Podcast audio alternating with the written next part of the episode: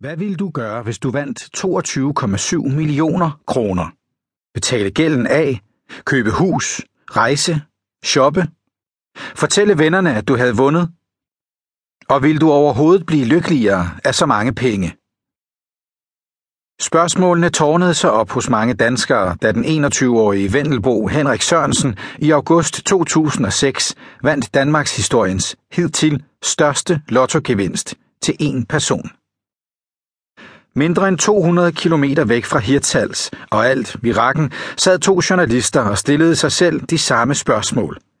En undren og en nysgerrighed efter at komme bag om personen, der blev kendt som Lotto Henrik, førte os til havnebyen Hirtals og til den verden, hvor Henrik Sørensen lever og trækker vejret, når han ikke er i pressen eller sidder ved pokerbordene.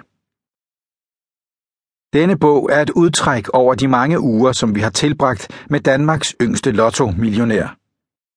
Det er historien om et menneske, der har oplevet livet som mange millionærer på både godt og ondt.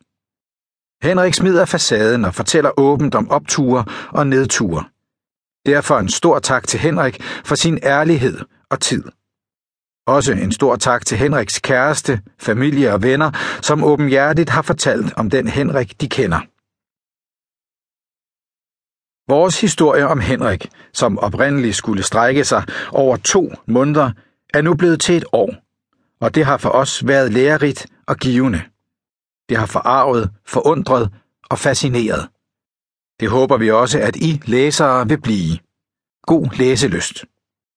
Marlene Anna Bol og Anne Christensen, København, august 2007. Bogen indledes med et citat. Det har været et fantastisk år, men jeg er ikke lykkeligere, end jeg var før. Jeg har stadig dårlige dage og de samme problemer som alle andre. Jeg kan også være træt af det hele.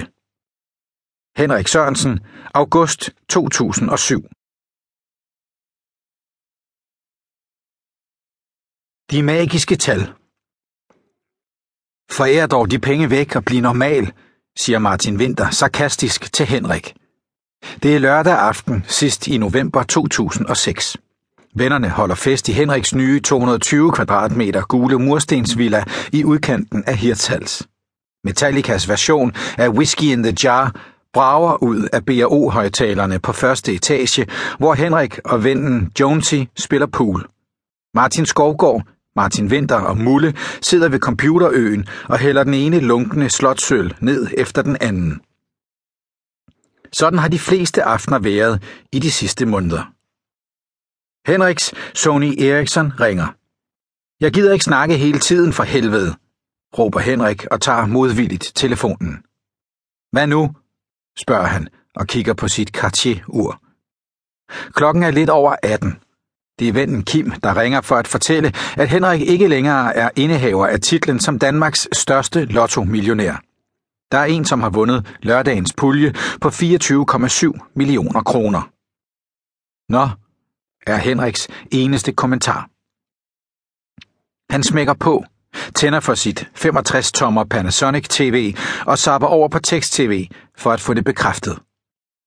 Så er du ikke længere Danmarks heldigste mand, griner Martin Winter. Det har jeg heller aldrig været, svarer Henrik igen, før han kalder på sin 12 uger gamle Amstaff-hund, Sita. Hunden har endnu en gang tisset på gulvet. Henrik ringer til Jesper. Køb lige toiletpapir med, når du kommer, siger han og lader pølen ligge. Han henter et par kult shakers. Det er det eneste, han har i køleskabet, ud over ketchup. Henrik er stået sent op. Den var næsten halv et, før han vågnede. Han har ikke spist hele dagen, men begyndte på sin første af mange dobbelt vodka og cola en halv time efter han stod op. Jeg har aldrig følt mig så stresset som nu, beklager Henrik sig til vennerne. Du kan få mit kontonummer, hvis det går helt galt, joker Martin Winter, mens han studerer DVD-skiven med titlen Liderlige våben, der ligger henkastet på sofabordet med resterne af rigsretten fra i går. Henrik kigger træt på computerbordet, hvor tomme flasker og cigaretskodder er plantet. Jeg hader at rydde op, siger han, mens han begynder at køle de tomme flasker i en sort affaldssæk. Panten er han ligeglad med. De penge kan en anden